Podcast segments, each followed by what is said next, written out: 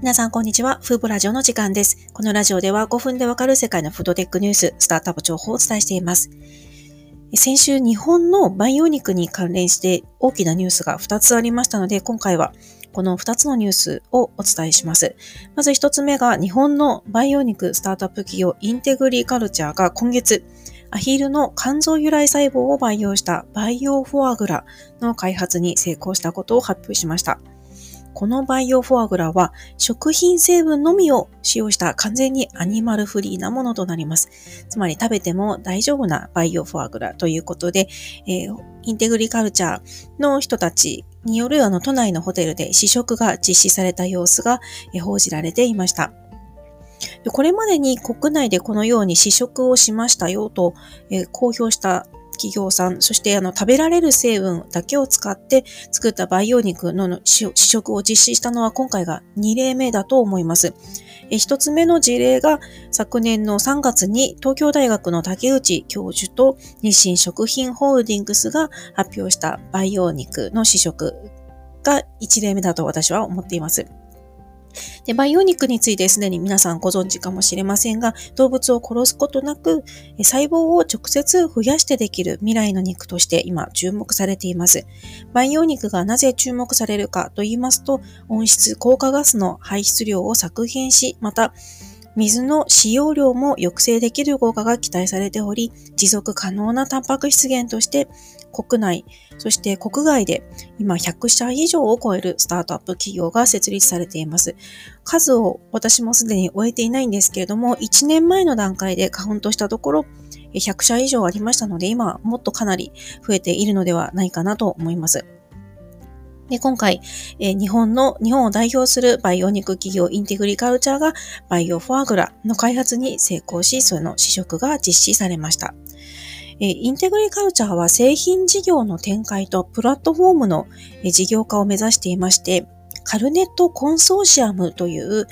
えー、ものをやっているんですよね。これは、培地や培養装置などの各分野で高い技術力を持っている企業が集まって培養肉をめぐる細胞農業の課題解決に向けて協業し、最終的には細胞農業の社会実装を目指していこうというものです。で、当初の段階では確か12社ほどが参画したカルネットコンソーシアムが昨年の4月に発表されたんですけども、最近日霊フーズさんも参画して今、これまでに15社が参画しているコンソーシアムとなります。これまで、ここまでが一つ目のニュースのご紹介です。で、二つ目のニュースは、あの、海外でも非常に取り上げられていまして、え先日ですね、あの、衆院予算委員会の中で岸田首相が培養肉に関する質疑に対してあの答弁をしたんですね。その答弁の内容をお伝えします。ままとめますと、あの日経新聞が非常にとてもわかりやすくまとめていましたので、それをあの参考にしますと、培養肉など細胞性食品に関する未整備のルール形成を進め、世界の食料問題の解決と日本経済の発展のため、細胞農業の産業育成に乗り出す考えを示した。このようにまとめられると思います。つまり細胞農業のあの産業をもっと作っていこうという趣旨になります。え衆院予算委員会で中山則弘議員があの質疑を行いました。それに対する答弁としましては、岸田総理が細胞性食品を含む食品分野の新しい技術を用いたフードテックは世界の食料需要の増大に対応した持続可能な食料供給の実現などの観点から重要であると認識しているとまず述べました。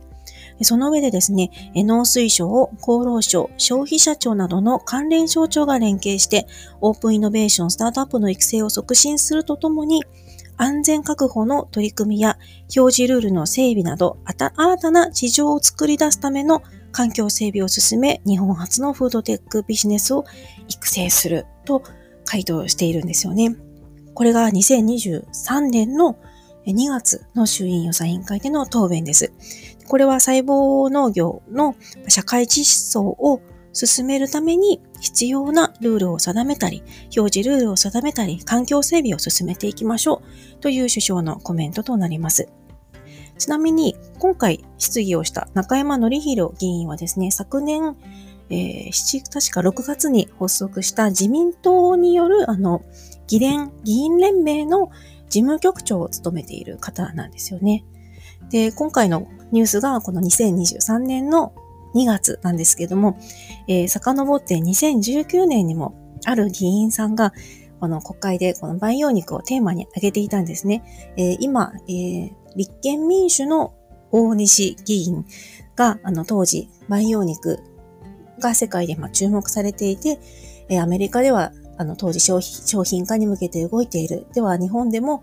培養肉の商品化を見据えた法律や制度の整備の検討を行うべきではないんですかという答弁を、あの質疑をしていたんですけれども、当時の回答はですね、